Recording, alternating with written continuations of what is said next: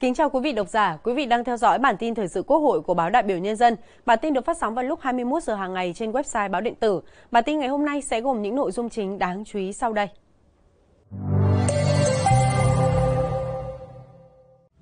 Chủ tịch Quốc hội Vương Đình Huệ tiếp đoàn thượng nghị sĩ Hoa Kỳ. Ngày làm việc thứ 5 của kỳ họp thứ 5 Quốc hội khóa 15. Ủy ban pháp luật họp phiên toàn thể lần thứ 15. Chủ nhiệm Ủy ban xã hội Nguyễn Thúy Anh tiếp đại diện khu vực châu Á Thái Bình Dương của OIF sau đây là nội dung chi tiết. Chiều 26 tháng 5, tại nhà Quốc hội, Ủy viên Bộ Chính trị, Chủ tịch Quốc hội Vương Đình Huệ đã tiếp đoàn thượng nghị sĩ Hoa Kỳ do thượng nghị sĩ Mike crabo dẫn đầu đang thăm làm việc tại nước ta. Tại cuộc tiếp, Chủ tịch Quốc hội Vương Đình Huệ và các thượng nghị sĩ Hoa Kỳ đã trao đổi thẳng thắn, nhất trí cao về nhiều vấn đề trong hợp tác hai nước, cũng như hai quốc hội trong thời gian tới. Khẳng định Việt Nam luôn nỗ lực cải thiện môi trường đầu tư, kinh doanh tạo điều kiện thuận lợi nhất cho doanh nghiệp, nhà đầu tư. Chủ tịch Quốc hội đề nghị Quốc hội Hoa Kỳ tiếp tục ủng hộ việc duy trì quan hệ thương mại ổn định, lâu dài giữa hai nước, tiếp tục tạo thuận lợi cho nông sản Việt Nam như cá tra, tôm nhập khẩu, hoa quả. Là quốc gia đang phát triển, điều kiện còn nhiều khó khăn. Chủ tịch Quốc hội mong muốn Hoa Kỳ tiếp tục hợp tác, hỗ trợ Việt Nam về kỹ thuật, tài chính trong thực hiện các chiến lược phát triển bền vững vì con người. Đánh giá cao vai trò của hợp tác quốc hội trong quan hệ hai nước, hai bên ủng hộ và mong muốn tăng cường hơn nữa quan hệ giữa quốc hội hai nước thông qua thúc đẩy trao đổi đoàn các cấp, đặc biệt là lãnh đạo cấp cao của Quốc hội, thúc đẩy quan hệ hợp tác giữa các cơ quan Quốc hội hai nước và hoạt động hợp tác trên tất cả các lĩnh vực. Nhân dịp này, Chủ tịch Quốc hội mời đoàn nghị sĩ lưỡng viện Hoa Kỳ tham dự hội nghị nghị sĩ trẻ toàn cầu lần thứ 9 của Liên minh Nghị viện Thế giới IBU do Quốc hội Việt Nam đăng cai tổ chức vào tháng 9 tới tại Hà Nội. Sau cuộc tiếp, Chủ tịch Quốc hội đã mời các thượng nghị sĩ Hoa Kỳ dự khán phiên họp toàn thể của Quốc hội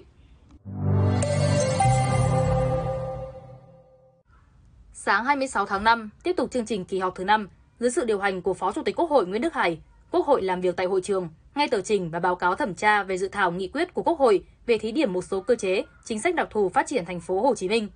Thưa ủy quyền của Thủ tướng Chính phủ trình bày tờ trình, Bộ trưởng Bộ Kế hoạch và Đầu tư Nguyễn Chí Dũng nêu rõ, nội dung chính của dự thảo nghị quyết có 7 nhóm cơ chế, chính sách. Mục tiêu dự thảo nghị quyết hướng tới là xây dựng các cơ chế, chính sách đặc thù, vượt trội nhằm tạo cơ sở pháp lý để phát huy tiềm năng, lợi thế, tạo đột phá, giải quyết các điểm nghẽn về phát triển kinh tế xã hội của thành phố, góp phần xây dựng và phát triển thành phố Hồ Chí Minh như mục tiêu đặt ra tại các nghị quyết của Bộ Chính trị và Quốc hội.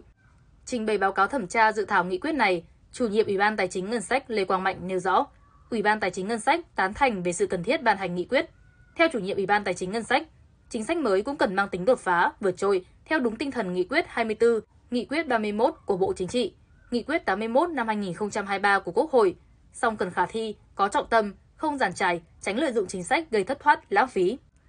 Tiếp tục chương trình kỳ họp thứ 5, sáng nay 26 tháng 5, dưới sự điều hành của Phó Chủ tịch Quốc hội Nguyễn Đức Hải, Quốc hội thảo luận tại hội trường về một số nội dung còn ý kiến khác nhau của dự án Luật Bảo vệ người tiêu dùng sửa đổi.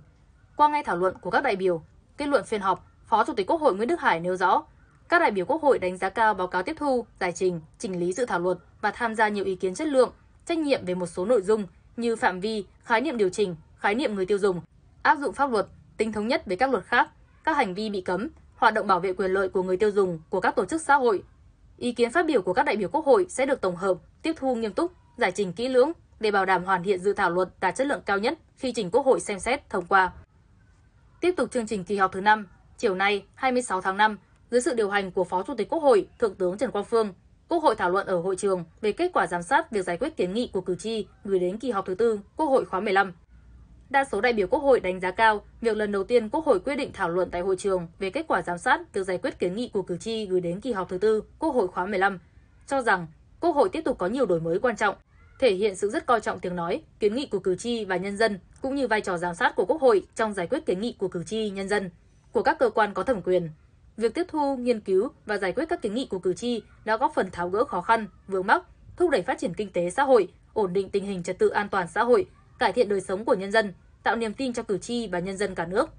Nhiều ý kiến cũng cho rằng báo cáo thẳng thắn chỉ ra những tồn tại, hạn chế, nguyên nhân, từ đó đề xuất kiến nghị, giải pháp trả lời kiến nghị của cử tri đối với các cơ quan của chính phủ, các bộ ngành trung ương và địa phương, đại biểu Quốc hội và đoàn đại biểu Quốc hội ở địa phương góp phần hoàn thiện công tác giải quyết, trả lời kiến nghị của cử tri trong thời gian tiếp theo. Cũng trong chiều nay, 26 tháng 5, dưới sự điều hành của Phó Chủ tịch Quốc hội, Thượng tướng Trần Quang Phương, Quốc hội nghe tờ trình và báo cáo thẩm tra dự án Luật quản lý bảo vệ công trình quốc phòng và khu quân sự. Chiều 26 tháng 5, tại nhà Quốc hội, dưới sự chủ trì của Ủy viên Trung ương Đảng, chủ nhiệm Ủy ban Pháp luật Hoàng Thanh Tùng, Ủy ban Pháp luật họp phiên toàn thể lần thứ 15, thẩm tra dự thảo nghị quyết của Quốc hội về việc lấy phiếu tín nhiệm, bỏ phiếu tín nhiệm đối với người giữ chức vụ do Quốc hội, Hội đồng Nhân dân bầu hoặc phê chuẩn, sửa đổi. Phát biểu khai mạc phiên họp, chủ nhiệm Ủy ban Pháp luật Hoàng Thanh Tùng cho biết, theo chương trình của kỳ họp thứ 5, ngày 30 tháng 5 tới, Quốc hội sẽ nghe tờ trình, báo cáo thẩm tra và thảo luận tại tổ đối với dự thảo nghị quyết của Quốc hội về việc lấy phiếu tín nhiệm, bỏ phiếu tín nhiệm đối với người giữ chức vụ do Quốc hội, Hội đồng Nhân dân bầu hoặc phê chuẩn, sửa đổi. Do vậy, Ủy ban Pháp luật họp toàn thể ngoài giờ làm việc để thẩm tra dự thảo nghị quyết này, tạo điều kiện cho Thường trực Ủy ban có thời gian tiếp thu, hoàn thiện báo cáo thẩm tra gửi các đại biểu Quốc hội. Các đại biểu tham dự phiên họp tán thành sự cần thiết sửa đổi nghị quyết số 85 năm 2014 Quốc hội khóa 13 với những lý do được tờ trình của Ủy ban Thường vụ Quốc hội đưa ra. Tên gọi của dự thảo nghị quyết cho ý kiến để làm rõ hơn về sự cần thiết, cơ sở chính trị, pháp lý thực tiễn, qua đó góp phần tăng tính thuyết phục cho những nội dung được sửa đổi, bổ sung tại dự thảo nghị quyết. Các đại biểu cũng cho ý kiến đối với tên gọi của dự thảo nghị quyết, phạm vi đối tượng lấy phiếu tín nhiệm, bỏ phiếu tín nhiệm tại Quốc hội, Hội đồng Nhân dân, quy trình lấy phiếu tín nhiệm, bỏ phiếu tín nhiệm. Trưa 26 tháng 5, tại nhà Quốc hội, Ủy viên Trung ương Đảng, Chủ nhiệm Ủy ban xã hội Nguyễn Thúy Anh, Chủ tịch nhóm nghị sĩ hữu nghị Việt Nam Pháp, Chủ tịch phân ban Việt Nam trong Liên minh Nghị viện Pháp ngữ ABF đã tiếp đại diện khu vực châu Á Thái Bình Dương của Tổ chức Quốc tế Pháp ngữ OIF Edgar Doeric. Chủ nhiệm Ủy ban xã hội Nguyễn Thúy Anh chúc mừng ông Edgar Doeric được bổ nhiệm làm đại diện khu vực châu Á Thái Bình Dương mới của OIF, bày tỏ tin tưởng trên cương vị mới, ông Edgar Doeric sẽ tiếp tục đóng góp cho mối quan hệ hợp tác tốt đẹp giữa Việt Nam và các nước Pháp ngữ trong khu vực cũng như với OIF. Cho biết Việt Nam luôn coi trọng các hoạt động hợp tác với OIF, đồng thời tham gia chủ động, tích cực và có trách nhiệm trong các hoạt động của OIF. Quốc hội Việt Nam tích cực tham gia các hoạt động của cộng đồng Pháp ngữ thông qua hoạt động của phân ban Việt Nam trong ABF. Đại diện Việt Nam đã nhiều năm giữ vị trí Phó Chủ tịch ABF và hiện đang đảm nhận trách nhiệm thành viên ban chấp hành, phụ trách khu vực châu Á Thái Bình Dương ABF.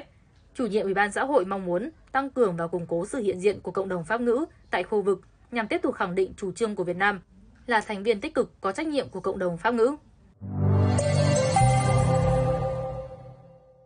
Chiều 26 tháng 5, tại trụ sở Văn phòng Quốc hội 22 Hùng Vương, Hà Nội, vụ tổng hợp Văn phòng Quốc hội tổ chức Đại hội Công đoàn nhiệm kỳ 2023-2028.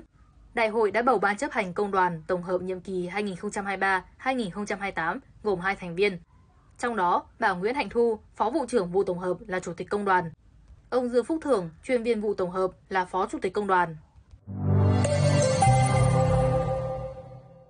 Bản tin ngày hôm nay xin được kết thúc tại đây. Cảm ơn quý vị và các bạn đã dành thời gian quan tâm theo dõi. Xin kính chào tạm biệt và hẹn gặp lại.